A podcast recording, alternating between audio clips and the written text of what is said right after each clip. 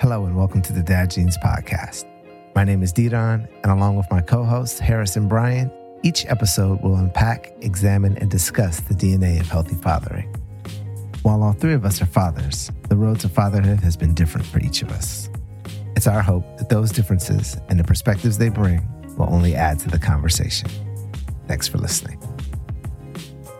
In this episode, we'll talk about the challenge of finding balance. We welcome friend of the pod, co-founder and executive director of Fathering Together, Brian Anderson, to join the conversation. We'll explore the notion of balance, joke about imaginary mandatory classes for expecting parents, and some of the real-life programming that Fathering Together is lining up to support fathers. But before we do all that, let's check in. Fellas, what's the good word? Hey, what's going on, man? How y'all doing? I'm good. So we are continuing, it's the month of June, we're continuing our conversations related to fatherhood and the community. And I'm excited about this episode. We have a special guest, someone who we've all been interacting with for a little over a year, almost a year and a half, but is new to the Dad Jeans Podcast. So we're excited to welcome another Brian. So Brian, welcome to the show. Thanks. Excited to be here. And thanks for having another Brian. It's with an I, so at least there's a little difference there. Yeah. It'll just sound a little different when we say it. Just a little difference. As we were getting to the well-tuned ear.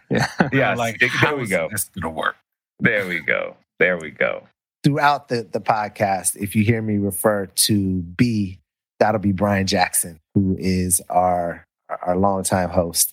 And if I refer to Brian, then that'll be our guest for the day. So we have complete confidence in your ability to work it out. And to the extent that we get mixed up ourselves, give us a little bit of grace. So fellas, one of the things that we've been doing recently are mental health check-ins. And I'm curious, has the sun changed anything? How are you doing?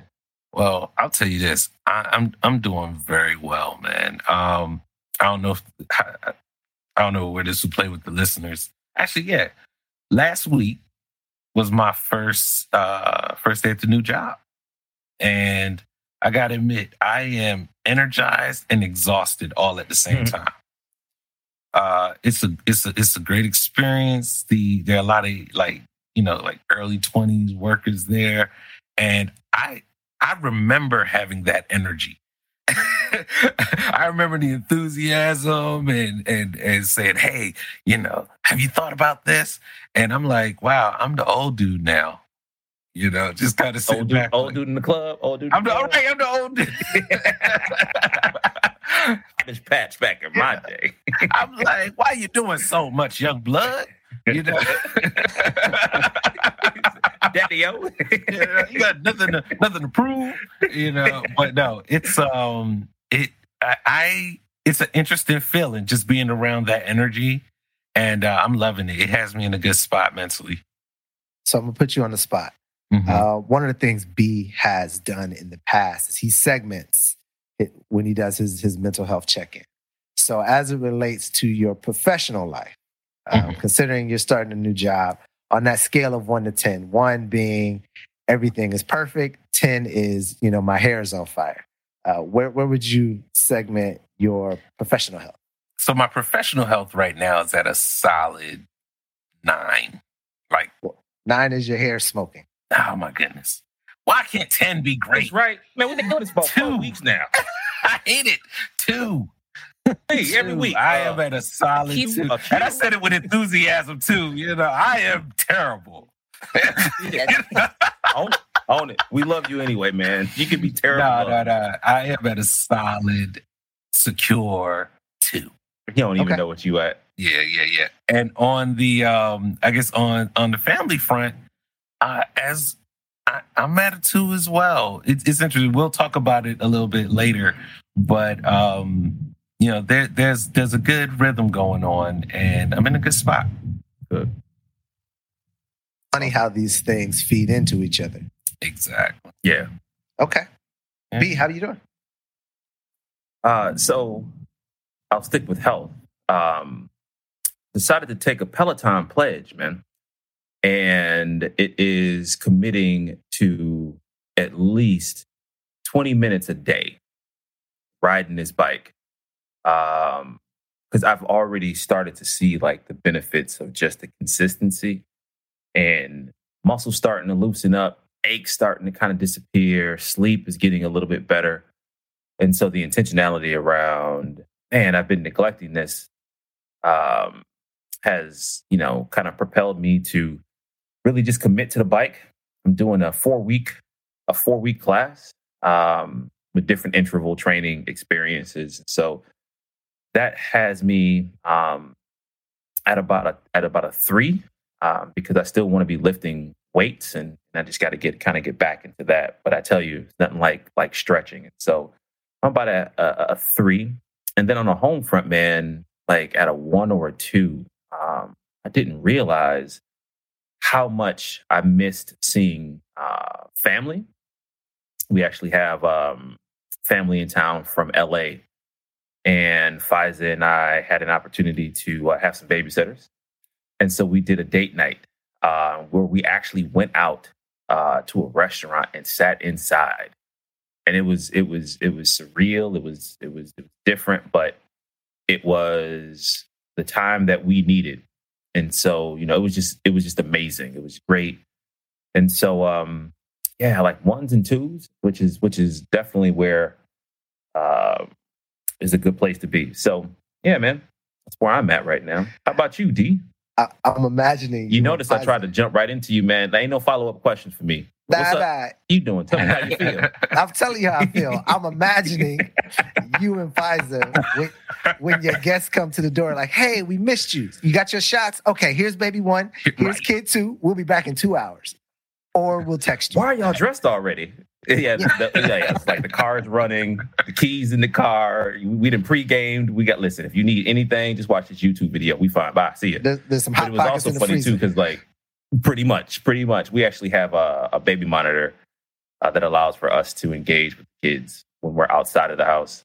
And so, you know, we're sitting there enjoying dinner and drinking some wine and laughing and talking. And then, you know, we see the baby move and like we got active. We got right into parent mode, and it was just like, no, we got folks there. The babies are fine. So yeah, man, it was definitely good. Wine ain't never taste so good. Right, you got a baby monitor sat phone, right? Pretty much. Listen, we them new parents. You know, we got Harris over there talking about the youngs. I'm one of them young and new old folks too. Like, listen, I got to get with the technology. We got this app where we can see the kids. The best part is when you can talk to the kids on the phone and tell them to go to sleep and stop playing with the toys and put the lotion away. Like, it does scare them. It does. It does. Okay. But no, anyways, I'm great to hear. I'm doing very well and better than I deserve. In all honesty. So we had a situation, Ella and I, this week. If you're from and around the DC area, I'm not sure how much the other parts of the country are impacted, but it's cicada time. Yeah. And, every 17 years, these giant, like thumb-sized creatures come out of the ground. They do their thing. They're harmless, but they are not the best on the eyes, and they are a major inconvenience. So my daughter is definitely afraid of the cicadas, right? She's telling me how she doesn't like them. And I'm like, why? What have they done to you? What is it? They're just living their life. So we're driving down the street, windows down, sunroof opening. I'm telling her, you know, live your life. Don't worry about these things that come every 17 years. So we're at a stoplight. Cicada comes through the sunroof, bounces off my head, and falls in her lap. So she's screaming. Oh, I'm flailing, trying to get it out. She's shrieking. The other cars around us are stopped because she's like 10-year-old girl screaming at the top of her lungs. So they're like, did he take her? And so we finally get the cicada out and we just laugh hysterically. And like we literally, I think we might have even missed the light. We just sat there and laughing. And I haven't laughed that hard in a long time. And it's, nice. You know, with IG clips and, you know, LOL text messages, sometimes we forget like what a real old school to my eyes are watering laugh feels like. But I was able to have one of those with my daughter. And was laughing as much as at myself as I was, with her. And it dropped whatever stress level that I had from a kind of a challenging week all the way down to a 1. So I'm happy to share that. And the cicada actually flew out. It wasn't harmed, and we didn't cause a traffic accident. So it seems to have all ended on a good note. Well, here's what's funny about it. There's no way for you to be like mellow or chill. It hit you in the head. So it bounced off my head and landed in her lap. There was no calming down. You know what I mean? Oh man, that's rough. Because listen, I'm not saying I was screaming like she was screaming, but I was alarmed as well. You were alarmed? Oh my gosh, man, you were screaming. Ain't nothing wrong with it, man. Listen, we are dads. You can channel your inner scream. It's all good, man. It's all good. So, own it. That's my check-in. Brian, how are you? I'm well. We're going on a week-long family vacation, headed closer to you all in Virginia. Nice. With my parents and kids and everything for a week. So we're in that frantic packing, making sure we've got everything organized. My mom just sent us a 5-page text of everything she's already planned to bring, from laundry detergent to extra baby wipes, the works. And I'm just like, okay. I just wanted one night off to go on a date with my wife during our vacation, but if you want to bring all this extra stuff. So I'm at 2 or 3 rather than 8 or 9 on that front with the family. But it's also that transition from school into summer. And I've got one daughter who's already done, and then our preschooler has until next Wednesday with their big preschool graduation. So, a little bit of nerves and emotional energy going around the house with this new schedule, but we can get into that later. So as we jump in, before we get a chance to learn a little bit more about Brian and why he's here, we're going to do the question of the week. So whose turn is it? It's your boy, B. All right. So the question of the week is, if you could design a fatherhood boot camp, what is one class that would have to be a requirement? 6 weeks, let's just say a 6-week-long father boot camp. What is one mandatory class that a father will have to take? And then there's a part 2 to this question as well. All right, I got mine. I like the question. If you didn't, I still would have asked it. You realize that? Yeah, but then I would just destroy the question with my answer. But I can't wait to hear what you got to say. My mandatory class would be how to recharge. Okay. Because we tend to be great when we're on that first, that first wind. But, after I stepped on the Lego, after I told you to fold your stuff for the 3rd time, or after I tripped over your shoe because I'm carrying the groceries, sometimes we're not at our best. So my class would be how to recharge to make sure that your downtime is productive, and that you're able to get back to being on your A game. Mine would be don't take it personal. And basically the focus would be just, especially around having your first child. I think we might even talked about it during the first, our last episode. Just don't take it personal. Yeah. And still being present. How can you not take it personal? To be present. That would be in parentheses. You all took mine. So I'll go more with a literal boot camp, thinking army drills and speed sprints kind of stuff. I would do a middle of the night, timed exercise, get woken up by a horn or a crying baby, and response time. See how quickly you can get up, change the diaper, get the baby fed, and fall back asleep. Because I think that's the one thing that especially that moms appreciate, is how much can we take over to balance that, exhaustion hours, and especially in the wee hours of the morning. And so if you can respond quickly to a crying baby, but then also have the ability to get yourself calmed back down and fall asleep yourself, that's a brilliant, brilliant strategy there for yourself and a mindset to get built on. Not just a life skill, that's a quality of life skill. Yeah, true. Right. True. Get back to sleep at the end. Oh, you sealed it. You gonna answer the question? Huh? You're going to answer the question. It ain't about me right now. All right, here's part two of the question. Here's part two. What is a mandatory class that a wife or mom would have to take? You know, I think it would be somewhere along the same lines, okay, but it would be when to take time for yourself. Thinking back to my mom, I think that there were times when she, thinking of a gas tank, she worked herself past the part where the E and the red light was on, you know? And I think that doesn't really serve anybody. So I think knowing when to take some time for yourself, but in that same thinking, so that she could be back to her A game, so that she can, deliver at the level that whoever the mother is wants to. It's hard, man. I think I've trained myself to not answer for her at all. Harris gonna be scared, bro. I'm scared. So man, I ain't trying to end up on unsolved mysteries, man. No, we gonna know who solved it, okay? We gonna know what happened. Okay, so if I had to impose a class, I guess, it would be, I don't know, just meditation. Just meditation time, not necessarily just time for self, but being able to kind of recharge, and I don't know. I just want to have some peace. I just want to be at peace, whatever. So let me ask you this, Harris. Why not the same class that you would make for men? Did not take it personal. Just because I was trying to, give better radio. Save your hide. Is that what you're trying to do?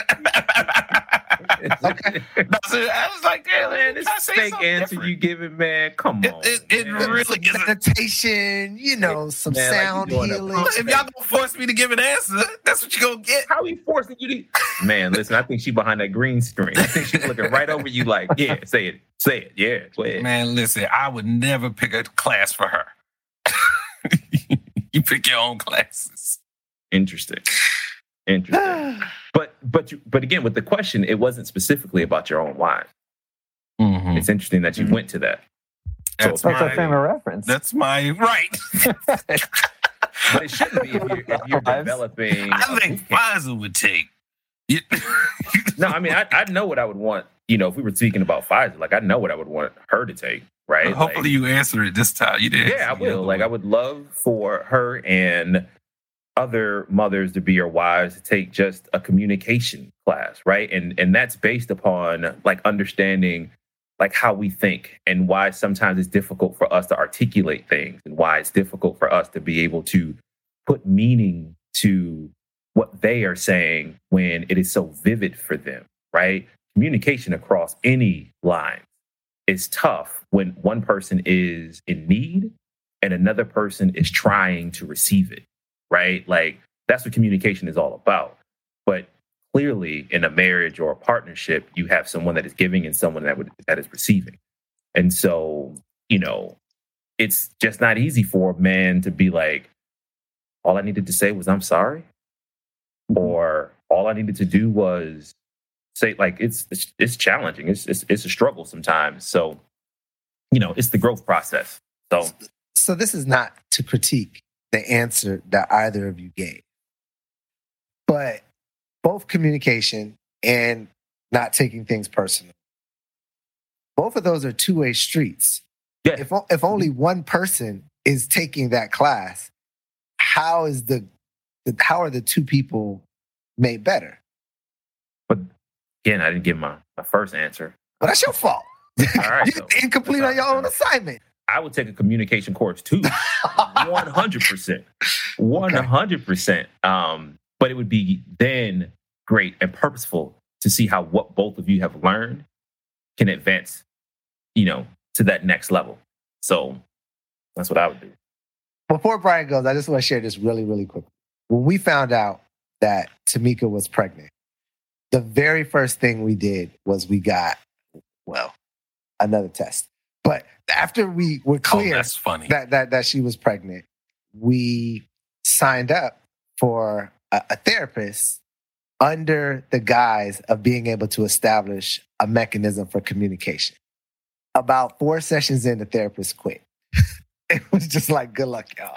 The therapist? Bro, the therapist walked out of her own office. But I just remember that when Brian was saying, how wonderful it would be if both of us took the communication course. So best of intentions. It's so good to know what your face was, though, because you were looking at it like, maybe. Look, best of intentions, but they don't always land that way. Brian. True. Yeah. Without further ado.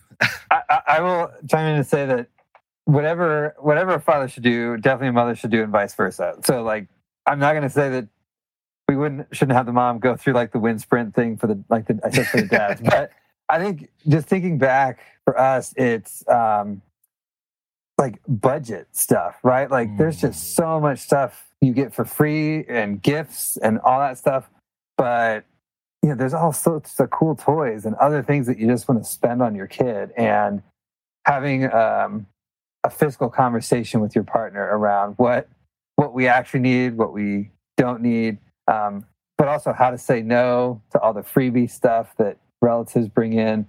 I think, you know, we've had so many buckets of stuff handed down to other families or off to Goodwill because we just kept, you know, we were a repository for things. And my wife and I just weren't in sync on some of that stuff at times. So that's what I'll say. Yeah. Even the gifts can be tricky because then that cousin calls and whatever happened to that dolphin outfit that I gave you guys? It's like, oh God, kid, put on a dolphin outfit so I can take a picture. We can burn it later. You can burn it right after. But like that stuff, you know, you want to honor that stuff, but yeah, you're right. It can be very overwhelming. Yeah. Yeah. No, we're literally dealing with that right now. It's like a quarter of our basement. Kids don't even know that we've taken toys out of their room. Well, my firstborn was born a week and a half before Christmas. And for her first 2 birthdays / Christmas seasons, we didn't even open some of the stuff she got. We waited till like mid-February and we're like, oh, hey, look at this. Because we had just so many things because she was the only grandbaby on both sides. And, you know, she had more, you know, and kids' attention spans, they're pretty short. So she was running through some toys and we're like, we got to hold some of this stuff back. We got to extend this gift season. Man, all of that was funny, man. So, B, did we answer? How you putting that back on me? Like, I'm going to validate y'all. I ain't going to have y'all wives mad at me. Like, no, thank you. But thank you for answering the question. Cool. Do your thing. All right. Harris. Thank you, brother. Thank you for the alley-oop. I am really excited about today's show because of the tension. Today's show is hitting on the fact that, like, sometimes as fathers, we can actually hide from our families in the service that we perform for them. You know, sometimes we say that we're putting our nose to the grindstone for them, but we're probably doing it for ourselves. When does the overtime and endless grind become an excuse to distance ourselves from fathering? It's a conversation that Brian and I had at one point, and I said, you know what? I would love to discuss this with the rest of you. So I think that's even a great time for the intro. Brian Anderson, thank you for joining us, and tell us a little bit about yourself, and but start off with your 6-word memoir. Yeah, happy to. Thanks for having me on the show again. I love 6-word memoirs. I used to use this with my student leaders when I was a chaplain at a university. So give me some fond memories. And ultimately, I'm going to go with a wanderer turned settler planting roots.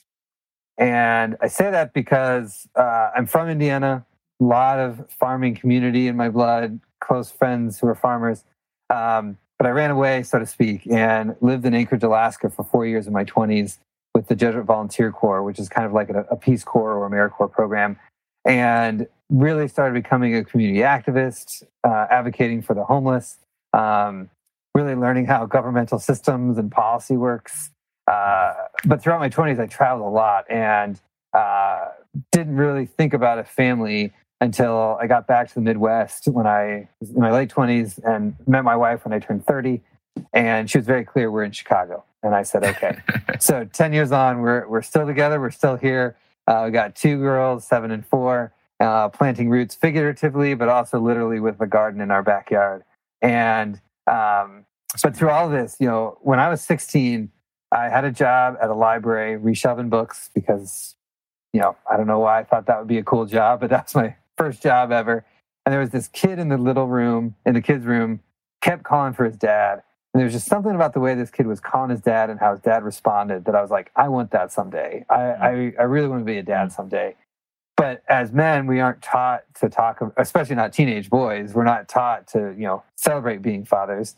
You know, right. We want to go out and throw wild oats, do all these other things, and we don't take the home ec class and all that kind of stuff. But I took that class. I mean, I took I ain't gonna lie. Yeah, I was like, we got free food, man. Let's go. Strawberry waffles, I remember. Oh, well, I don't even know what cream brulee is, but we're about to make it, Jack. Did you have to carry the baby around? Like I saw girls. We didn't do that part, though. No, yeah, we ain't. Yeah, I would have been down with that. I never saw a boy carrying a baby doll around, but I saw plenty of girls in my high school. But we had a baby egg. We had to do baby egg. Okay, there you go. But as I became a dad for real, when my daughter was born, I struggled a lot because none of my friends had kids yet.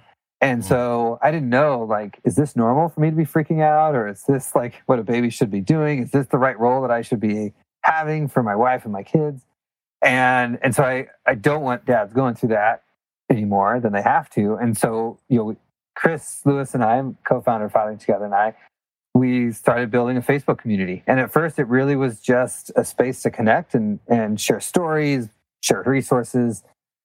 But dads were really showing, like, there's grief here. There's pain. There's dads that just lack confidence, even though they've got all the skills, right? Like, we know what we need to do.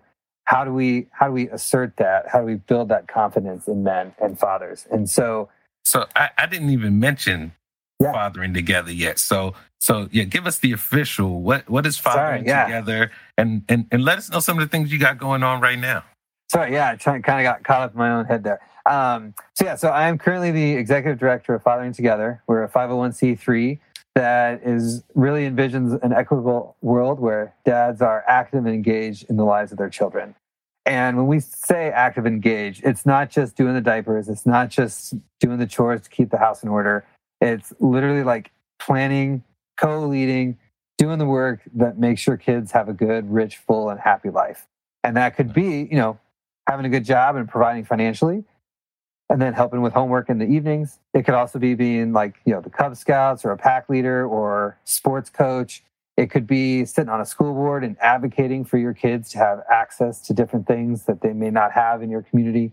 We want dads to see themselves as really central and to lead with their fatherhood identity, not as a secondary identity behind, well, I'm a lawyer or I'm a laborer and I'm a master carpenter or whatever their career or profession may be. But again, I think when going with the theme of this conversation today, how are we integrating what I love to do during the day with the life that my children need me to have so that they can have a really successful life too?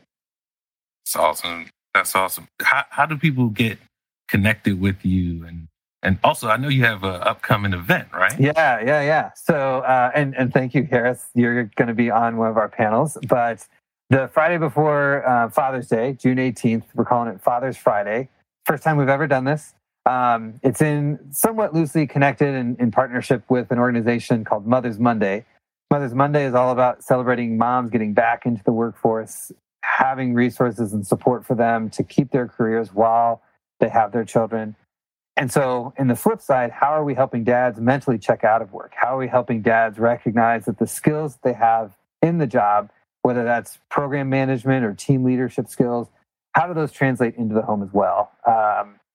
In a manner of speaking, if you can take a brainstorm meeting, come up with a product and see it on a shelf in a few months, you can get your kid out of bed, dressed, fed, and to school on time. Because it's just using Asana, right? Or whatever program management software you're comfortable with. It's breaking it down into manageable steps and building a team to be successful and communicating that success and what that looks like in the workplace, but also in home. And so over the course of June 18th, we've got dads from all walks of life sharing what they do to build a vision for themselves as fathers, how they're advocating in the workplace through either their leadership in senior leaders or just advocating for their own space to have paid and parental leave available to them. And then with you, Harris, joining to talk about what are those skills and how do we kind of navigate the work life and the home life and integrate them as much as we can. So really looking forward to the day. You can learn more at fathersfriday.org, and that'll direct you to Fathering Together and a lot of the other stuff that we're doing. Great, man. I really appreciate it. I'm excited for you to help us even have this dialogue. So awesome. And B, I just want to commend you also in that, you know, what you're doing is establishing a movement. You know, I don't want that to be lightly kind of overlooked because to create a space virtually for men to be vulnerable is a skill in itself. But for that to then bring other men, you should be definitely commended for that, you know. And so we want to make sure that you get your flowers now instead of after the fact, just to be able to see how this vision turned into an actual thing. So that's pretty dope, man. Thanks. I mean, I'm pretty humble in my daily life, and I want to take some of the credit, but as a good friend of mine said, like, Brian, you're an influencer. You got to own that. You've got over 125,000 dads who are part of your community. That's not something to take lightly. And I obviously don't. But I also have had friends in the group say, like, this is not Brian Anderson's cult of fatherhood, whatever. This is really a community of dads. And so it takes all of us to really lend our voices together and share how our differences in approaching fatherhood make us all stronger. Because, I mean, I'm a white boy from Indiana, that middle of the road, politically, you know, Catholic, all this kind of like, this is who I am. And one of my best friends is a Malawian dad who I've never met, probably will never meet in real life, but we've had a few conversations now. And the way he talks about his kids, I'm like, I'm jealous, right? Like, the passion that he brings to his fatherhood makes me be a better dad. And he says the same thing back to me. Just as much as the guy, the biker ex-felon dad in Colorado, who has turned his life around to make amends and to do right by his 9-year-old, I would never cross paths with him and say, oh, I want to be best friends with that guy. But removing everything aside and talking about our shared experience of fatherhood has really, you know, opened up doors of empathy, of building bridges, and showcasing, like, we all want what's best for our kids. And so why don't we put aside the machismo, the big muscles and whatnot, and just get real and be honest, because in the end, that's all we can do, right? That's all we can do for our kids is to be honest and help them sow a life in front of them. Sorry to get too sentimental on you, but that's just how I roll. It's all good. Dina, why don't you go ahead and get us started with our first question? So as we talk about the hiding from our family, or what way to develop into a conversation or work-life balance, I think we'd be served if we first kind of gave a definition so that we could at least all be working from the same page. So what do you guys think of when you think of work-life balance? What does that mean to you? You know, could it really be a balance, right? Like, it seems as though one takes precedent over the other, and the other one just happens to be there. And in the ideal sense, it would be like a 50-50 split, like being able to disconnect from the work and devote time and energy to family. But then, you know, that 50-50 split, how do you find time for yourself? So it's a definition that I think is forever evolving per person, but I have not seen anyone do it in a way that I would like to model, because either you are on the work grind, you are on the family grind, you know. So that is a question that I would love to get some answers to. Before we move forward, B, I want to push back just for clarification, when you say ideally one would take precedent over the other, which is which? Because it may not be clear. Well, that's a million-dollar question, right? Some people devote, to being a breadwinner, right? Trying to put food on the table. For others, it may be, committing everything to the family. And so, I welcome the pushback, but, again, it depends on the person. It depends on the person. I mean, because you could work somewhere and really want to have a healthy work-life balance. But if it's frowned upon in the workplace, right? Like you got to leave early to pick up kids, or you can't take this meeting because you have to go to the dentist. It creates another struggle. I actually spoke a little about this earlier when we were coming on, this concept of balance. Like for me, I've always struggled with balance. Like I remember even in elementary school, when my math grade would go up, my history grade would go down. So I've tried to lean into this concept more so of rhythm, trying to just get a cadence about things, because if my battery gets too depleted with work, then work and family is going to be off. And if I, and vice versa, if I spend too much time with the family, then eventually family and work will be off. So, of course, there are times when you want to give, work maybe 80%, maybe 100%, family definitely 100%. But I would say that, the aim is to just keep a good rhythm, just so I can not black out on one or the other. But Harris, you started the show being excited about work and also stating that family was thriving and identifying that there's a connection. Mm-hmm. Like, why does it have to be one or the other? It doesn't have, different stages of life. Like, this is new. I'm starting a new job. Sure. That's not, that's not 3 years in. But you're also setting the tone. Right? True. It's just, at least I can speak for myself. Once, of course. Once we get into a rhythm, and things start to balance out, it's just, and as much as you can have that with a family, because there's always something happening. But when things start to settle, that's when I have to get into that groove. It's funny, like my therapist one time brought up that like I like to keep things stressful, meaning I'll start a new job. Well, when we first got married, we got married, started a new job, bought a house, had children. I could have spaced some of that out,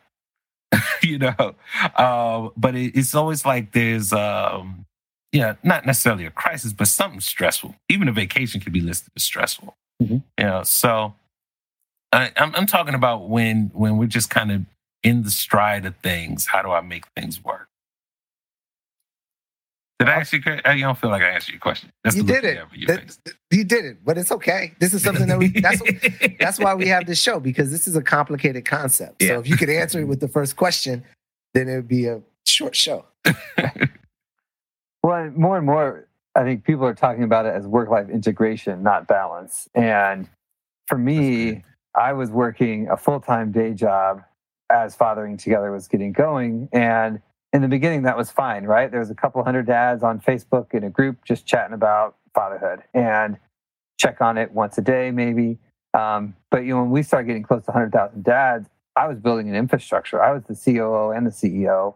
And Chris was, doing all the marketing, and we were building a team, and it became a life of its own and very different from what my day job was. And so there wasn't a way for me to do both jobs mentally in a 40-hour, 50-hour block of time, and then just switch my mind to being with my kids, which was another part of my brain.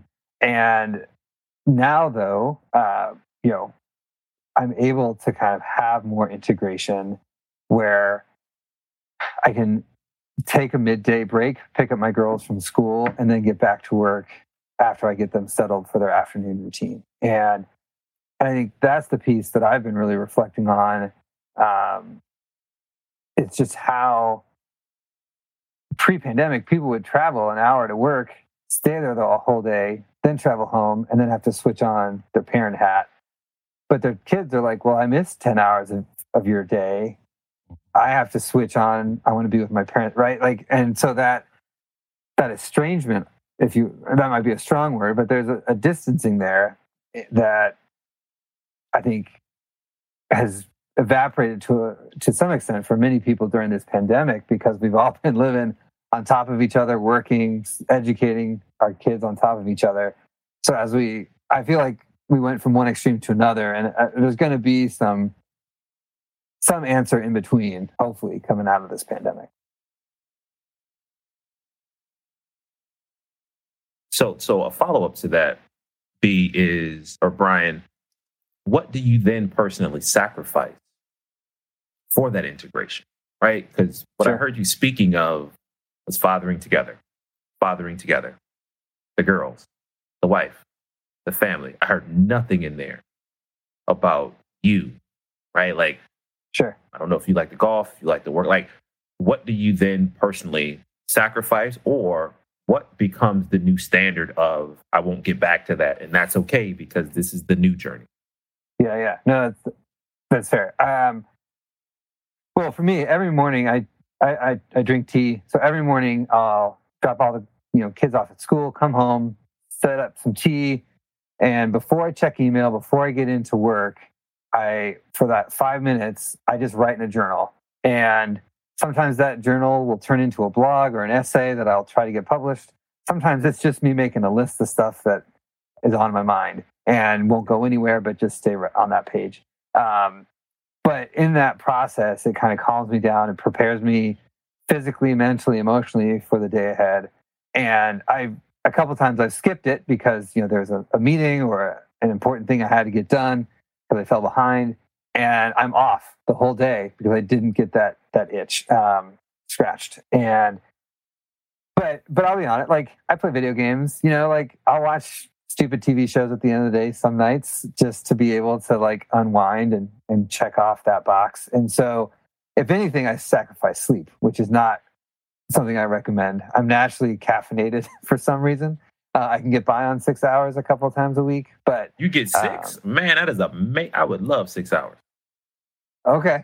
I mean, we got a 6-month-old that's just like, well, that's true. Up. Yeah. I tell you to wake up. Yeah, mine are 4 and 7. They're allowing for. We get nightmares occasionally, but they sleep through the night at this stage. So, but yeah, I think it's for me, it's sacrificing that sleep so I can get that extra hour of reading or watching a TV show that could have bad ripple effects too, but I can attest to that as somebody who's received the email from Brian at 2:00 in the morning. Your time. It was only 1 in the morning for me. Fair. When I think of work-life balance, the first thing that comes to mind is that we're giving work too much space. Mm-hmm. If we create that pie graph, my life on one half and work on the other half, that's insane. I think that when we shoot for balance, work is a slice, like family is a slice, right? And the kind of father I'm going to be to a 2-month-old is very different from the requirements of an 18-year-old. One will require all sorts of things and the other will require money. So I think if we shoot for balance just in general and include work as one of those major parts, then we can do what Harris talked about, a better job and taking from one slice, giving to another slice as that rhythm requires. But I think if we walk into the notion that work gets this part of us and the whole rest of our life is kind of jammed into the other end of that scale, I think we set ourselves up for frustration, particularly in this environment where we don't have the kind of careers anymore where somebody takes a job at 22 and stays there until they're 62, and then they get a gold watch. So if I've given work like all of this commitment and all of this energy, what happens when they downsize? What happens when the tech bubble bursts? What happens when I don't make tenure? Or you know, I don't make the cut in some other areas. So I think that we need to protect ourselves from expecting too much reward from a space that over time has given less and less back. So in your jobs, either your current situations or in past jobs, you know, when you have an obligation to your family, how much freedom did you have to push back to your supervisor and say, hey, I need 2 hours, right? Like from 1 to 3 today, I got to take my kid to a doctor's appointment, but I'll put in 7 to 9 p.m. I'll catch up on, you know, I'll flex my time, right? I think that comes with that 22 to 62 years of your life working for General Motors. That's very different than now where we have some of that flexibility to not have the 9 to 5 jobs, right? So anyway, I'll let you answer all. No, I think it's an important question. I've had both situations. When Ella was born, I had my dream job.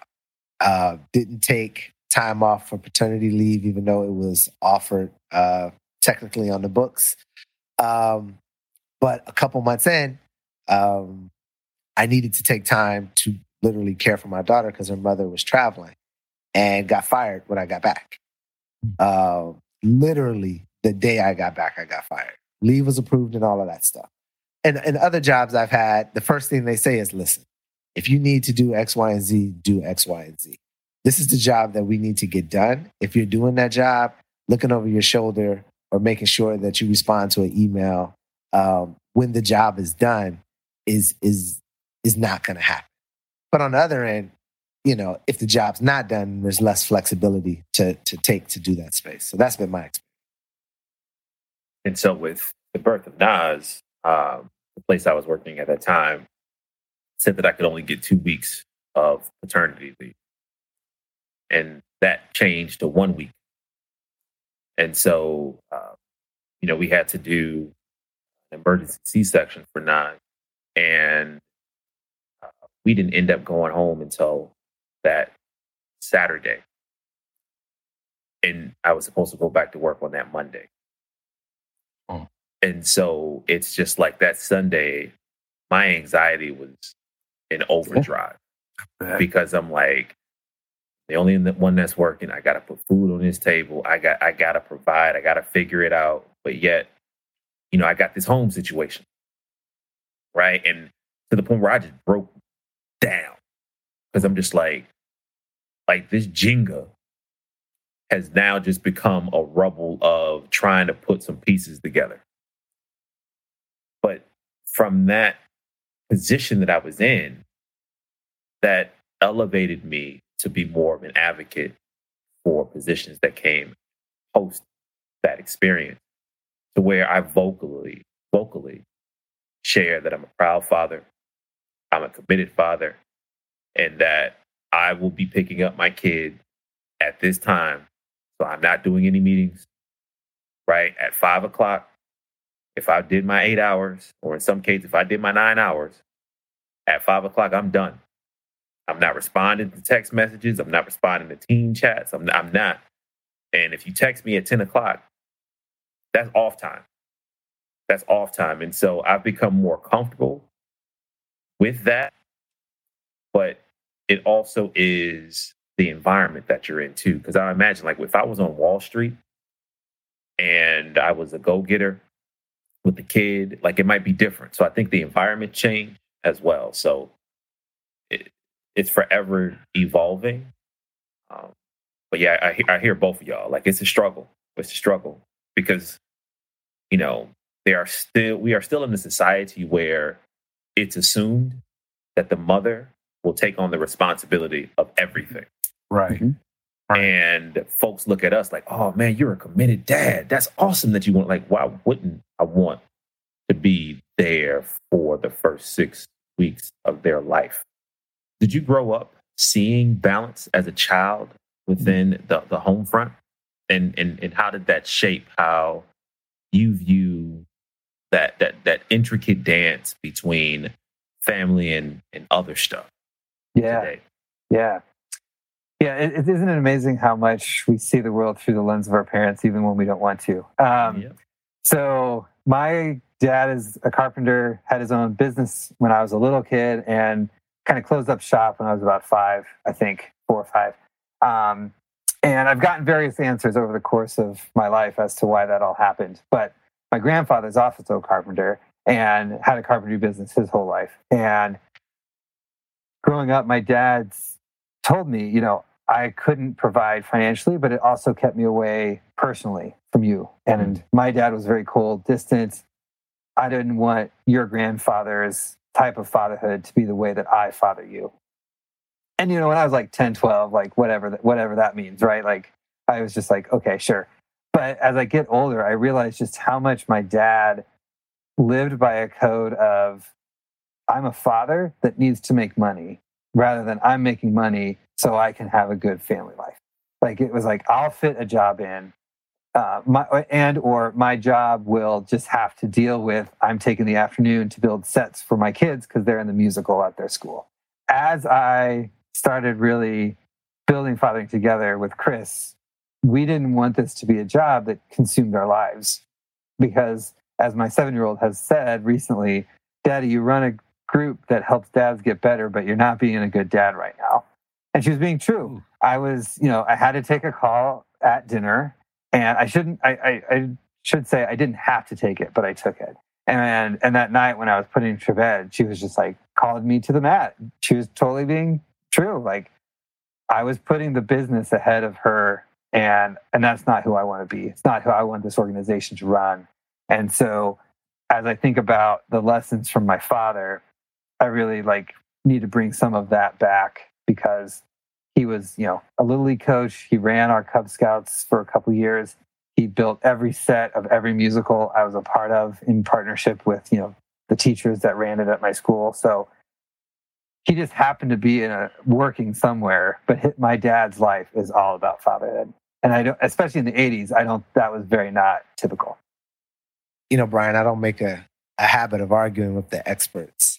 And your daughter clearly knows your skills as a father better than I do, but to be able to have the space to share that with you without fear of consequence and actually unpack how she feels. And for you to not take 10 years and a memoir and a movie to like be able to interpret it and process it and apply it. I don't know, man. I'd say that you're messing around and being humble again. It sounds like you're doing really good work. Well, I like to paint myself well in these podcasts, but no. I'm perfect. It's funny, like, you know, people will say like, oh, you should write a book, right? Like every executive director needs a book. You need it. And every book has their like, I had my down and out, hit the rock bottom moment. And then I built myself up and became successful. Like, right.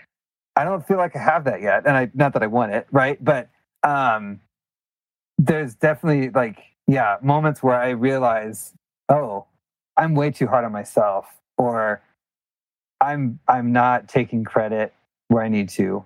But on the same token, if my kid is seeing through all this, I'm glad I have the relationship with her at 7 that she's willing to be so open and honest with me, but also how do I do better by her? And how do I show her that I'm doing better rather than just slipping back into old routines? And I think that's the masculinity piece that we're all faced with, right? Like our culture tells us we've got to work, we've got to be successful, we've got to have a suit and tie and work on Wall Street or work in a high rise somewhere. And our kids don't care about that, right? Like our kids want us to go on a bike ride or go play in the pool in the backyard on a hot day. They don't realize all the energy that goes into maintaining a house to have that pool in the backyard. Sure. But there's ways to go about that and bring your kids into that in a way that's healthy and developmentally appropriate too. Brian's question brings to mind something that I wanted to throw to the group. What are we doing to give our kids the tools to handle balance better than we are? Morning prayer, man.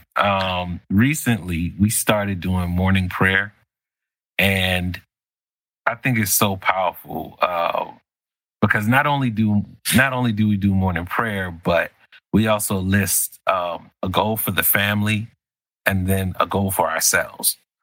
And it's amazing to see how the kids are understanding and prioritizing even in their own lives. yesterday, Nisia, she called me out because she said, "Daddy, you failed." I was like, "Come on, what are you talking about?" She said, "You said your goal was to help us clean our room." And I was like, "Well, all right, let's go in there and do it." You know, so just her recognizing, you know, commitments, what's important, and all of that, I think is creating a foundation that, and I just didn't have it that way. And Brian, it's funny. The last thing you said that I really love is that age appropriate piece. You know, my hope is that we keep doing this throughout their lives, and you know, the foundation will be here now, just as children, of them thinking, all right, you know, there's something I want to do, something I want to accomplish. But as they get older, understanding how that plays into what means the most as it pertains to living a good life. And I would say that, you know, one of the benefits of this last year was being able to have uninterrupted time with both of the kids. So the balance becomes the giving of time and the mindfulness of how this was something that I'd never have received from my father consistently. And so we are very intentional about having dinner together. Right? We are very intentional about making sure that there is no television on, but there is music, right? And so that music is becoming a part of the narrative of our family as well. Also, the heightened sense of not living in gender norms. You know, so that balance is, if Pfizer goes in the kitchen and start cooking, and this actually happened, now I just say, "Mommy, what are you doing? That's Daddy's job."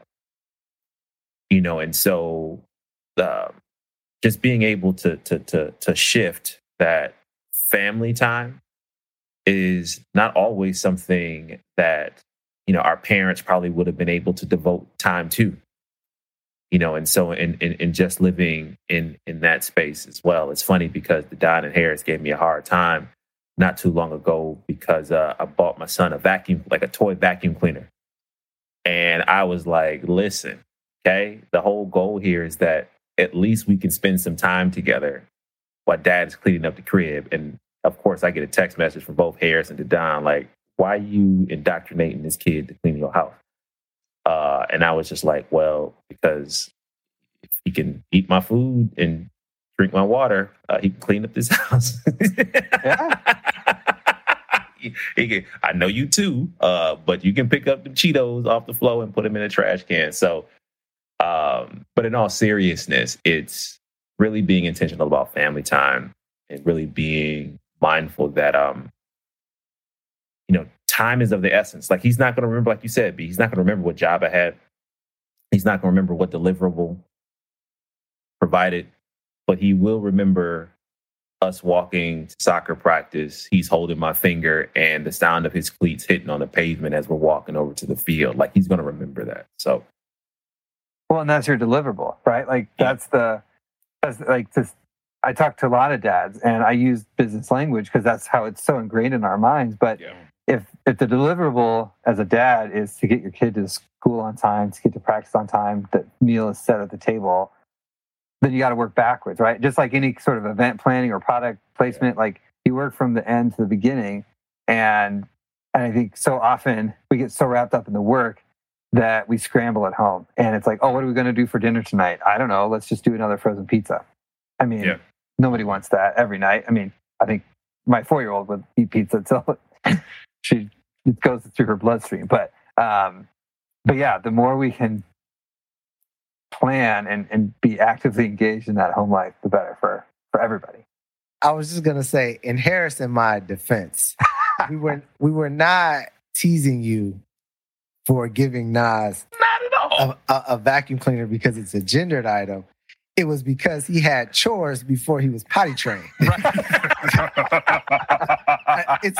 It's important to make that distinction. Like, listen, you have us out here looking crazy. You figure out that potty training at your own time, and that's fine. But in the meantime, you can hit this floor.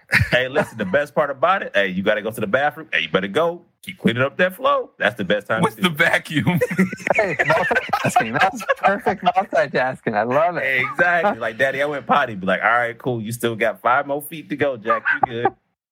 Oh, that's great, man. Oh, thank you, D-Dod, for the clarification. Y'all ain't no good. On the theme of vacuum cleaners, just wondering, like, how do you break down the complexity of chores for your kids, right? Like, because you can't just say go clean your room, because they'll just sit and play with their toys instead, right? Like, what's your method instead of you doing the work every time to get them empowered? Harris, yeah. I do a lot of gamification. Nice. So one of the big ones that really kind of got things going as pertains to cleaning their room, because it's crazy when you got 2 of them, because they both are like, well, if the other one's going to mess up. So we put a hula hoop in the middle of the floor, and it was like, okay, first things first, just push everything into the hula hoop. That's the game. You know, push everything to the hula hoop. We do something similar, even with like sweeping. We'll put some tape and put a little square on the ground, and they have to get all the, you know, all of it in there. So we try to make it games. But the other part is, and that I had to learn over and over and over again, is 1 step at a time. Mm-hmm. Like we sometimes ask our kids to do something, and it involves 3 or 4 steps, and you know, like. 1 step at a time, and 2, you can't walk away. It's like cooking, you know, unless you use that Instapot. Shout out to all the Instapot users. But if you know how to cook, you know, there's no cooking from the couch, as my mom used to say. I think it's kind of the same thing. So do this 1 thing, show them how to do it, and then here's step number 2. So at least that's our approach. Man, it's super dad over here. What you got, Dom? Let me hear your super number 1 dad of the month response. What you got? Nah, anybody who knows me is probably listening to this with an eyebrow up, because I am not known for being super clean, right?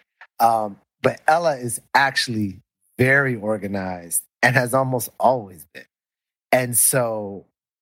It's actually a challenge to get her to not try to do things that are above, you know, what she should be doing, because she just, you know, she just wants to be a helper. So that's where the key comes in, is allowing her to help me do things, but also knowing this is not going to be time effective. Like I can just cook these hamburgers in 7 minutes, or I can cook them with you and it'll take 1 hour and 13 minutes, but it's meaningful for us to do those things together. So she's actually, I learned from her in terms of organization skills, but when we do it together, just kind of knowing that this is an investment that is not going to pay off today. And we might eat cold food, but eventually it'll be something. Look, bribery, sorry. PBS Kids, Daniel Tiger, veggie packs, yogurt, and chips. Listen. I am sitting over here like, bruh, I just need for you to go to sleep. I'll let you watch TV tomorrow. And so, you know, it's not a proud dad moment, but they are young, right? And so, you know, it doesn't matter how many books I've read, the experiences, the courses that I take, all of that. Like at this particular age and stage right now, it's how do you establish chores to be a norm, right? And so as they see us cleaning up after dinner, wiping down the table, pushing in the chairs, cleaning up the stuff on the floor, it then just becomes sort of like a natural habit. But, you know, just like any 3-year-old, he can flip and be like, look, I need to get to that couch and this TV. I'm just going to leave this cup right here with this spilled orange juice and throw a tantrum just so you can pick it up. But one thing that both sides and I have committed to is you do it with us, because we ain't going to do it by ourselves. And he's gotten onto that train, and that seems to be working very well. So as we close out, thinking back to the question about a healthy work-life balance, I'd like to get from you guys, what are some of the indicators that either A, you've achieved it and things are working well, or that, hey, you know what, something's off. So it'd be interesting to know what are some of those signs or indicators. I can just go quick. you know, I can't disconnect from email, right? That it's so hard for me. Like, I find myself, you know, trying to balance between checking my work emails over the weekend and checking them in the evening. So I need to get better at that. No, that's a real one. For me, it's living a double life. When I was young, my mother used to say that when I was running them streets, I come home and, you know, then now I'm Church Boy Harris. And she used to just look at me and say, "You're living a double life." And I used to, "Mom, you tripping." But now I get it. And I paid close attention to that. You know, is outside daddy that much different than inside daddy? And, you know, I like them knowing that, you know, yeah, even if I'm in a work meeting, I'll give them their moment, you know, jump back into it. So if I notice that I'm two different people, then that's usually a trigger for me that the separation isn't healthy. For me, fatigue. When I'm not on, I'm drained, and there's nothing I can do. It shows itself when in my inability to show up. How about you, Brian? I think of it of where are you drawing inspiration from, and if you are only drawing inspiration from work, and you feel like your family is the drain on you, that's a bad sign. But in the same token, if you're only getting your sense of being from your family, you need some sort of outside inspiration that you can bring in, right? Like if you are only living for your child or your spouse and then they change interests, like they grow up, they go on to college, what's going to balance your life after that? And so I think it's having multiple sources of inspiration to know that your work and your life is in balance. Yeah, that's awesome. So Brian, but before we let you go, if there's somebody who wants to learn more about you or learn about the work that you and Chris are doing, or just wants to be a part of a community, how do they learn more about Fathering Together? Yeah, our website's fatheringtogether.org, www.fathering.org, has all of our stuff. We do monthly Zoom calls. We're going to start coaching classes after Father's Day. We're getting that all lined up with members in our group who are experts in various fields. But if you're just looking to find a community of support, just go hop on Facebook and look up Dads with Daughters by Fathering Together, Dads with Sons by Fathering Together. We got a host of different other groups within that as well to provide support and guidance as you want to get involved. But we're on all the socials as well. So just look up Fathering Together and you'll find us. Appreciate your work. Appreciate y'all for having me. Appreciate you all for giving life to our group too. You all are active members. So don't just put this on me for the movement. Going back to what we were talking about earlier, this is a communal effort to create a community. So appreciate y'all very much. Thank you, guys. You know how it goes. What's giving you inspiration? For a while, Ella's had challenges with her math, and earlier in the school year, her teacher would give out assignments and said that they were optional. And one of the things I told her is that, you know, math is something that you have a challenge with. So every opportunity that you have to practice, we're going to take, and they're not optional for you. And it was a point of contention for us, and there was a lot of pushback.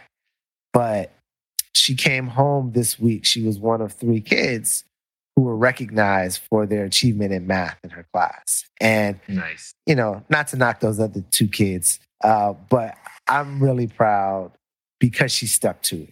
I didn't check in with her. We'd worked about the homework assignments, but she actually did every one of those optional assignments over 19 weeks. Nice. And was celebrated in her classroom for it. And I was really, really happy that she was able to see the fruits of her own work. And it was kind of a reminder to me that you can be the fun dad, the dancing dad, but also the, hey, this is how we're going to do it. And sometimes you're not going to be my friend, and that's okay because I'm looking at the big picture.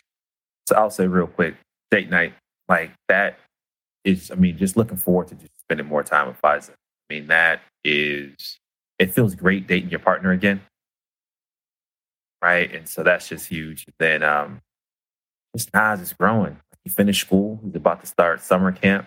And, you know, just seeing him become more independent. But yeah, that's what's giving me inspiration. What about you, Harris? You know, again, I'm doing this work around diversity and inclusion, and just lately I've really been bumping into people really doing the work. People who say that they are allies, leaning in, getting uncomfortable, having the hard conversations. For everyone out there who's doing that, I just want you to know that it's appreciated, and it gives me the energy to keep doing what I do. Yeah. And Brian, how about you, man? Yeah, my 4-year-old, you know, parents see this in the kids in all different stages, but she's turning a corner developmentally, and she started reading books to us at bedtime. We've got, you know, the early Reader Bob books, and she's like, "Daddy, I'm going to read to you tonight." And took us about 20 minutes to get through 5 pages, but she got every word out, right? And I was like, "I will sit here all night long if you read to me." And it was just a beautiful moment, but also a sad moment, because now that's another stage that I don't have with her. Like, she's gonna, like, because her older sister, she reads to herself before bed now. So, you know, it was a bittersweet moment, but one that really made my week. Cool. All beautiful, gentlemen. For all of our listeners, this has been the Dad Jeans Podcast, and we thank all of you for listening. And we really want to thank again Brian Anderson from Fathering Together for just hanging out with us today. But we love to hear from our listeners. If you agree or disagree, like what you heard, or you have something to the contrary, please email us at info@dadjeanspodcast.com. Don't forget, you can definitely find us on Instagram and Facebook at Dad Jeans Podcast. And as always, please subscribe, share with your people, and don't forget to give us five stars. Five of them for what you heard today. But be safe, sane, good, and know that you are loved. Thank you for rocking with me through today. Peace.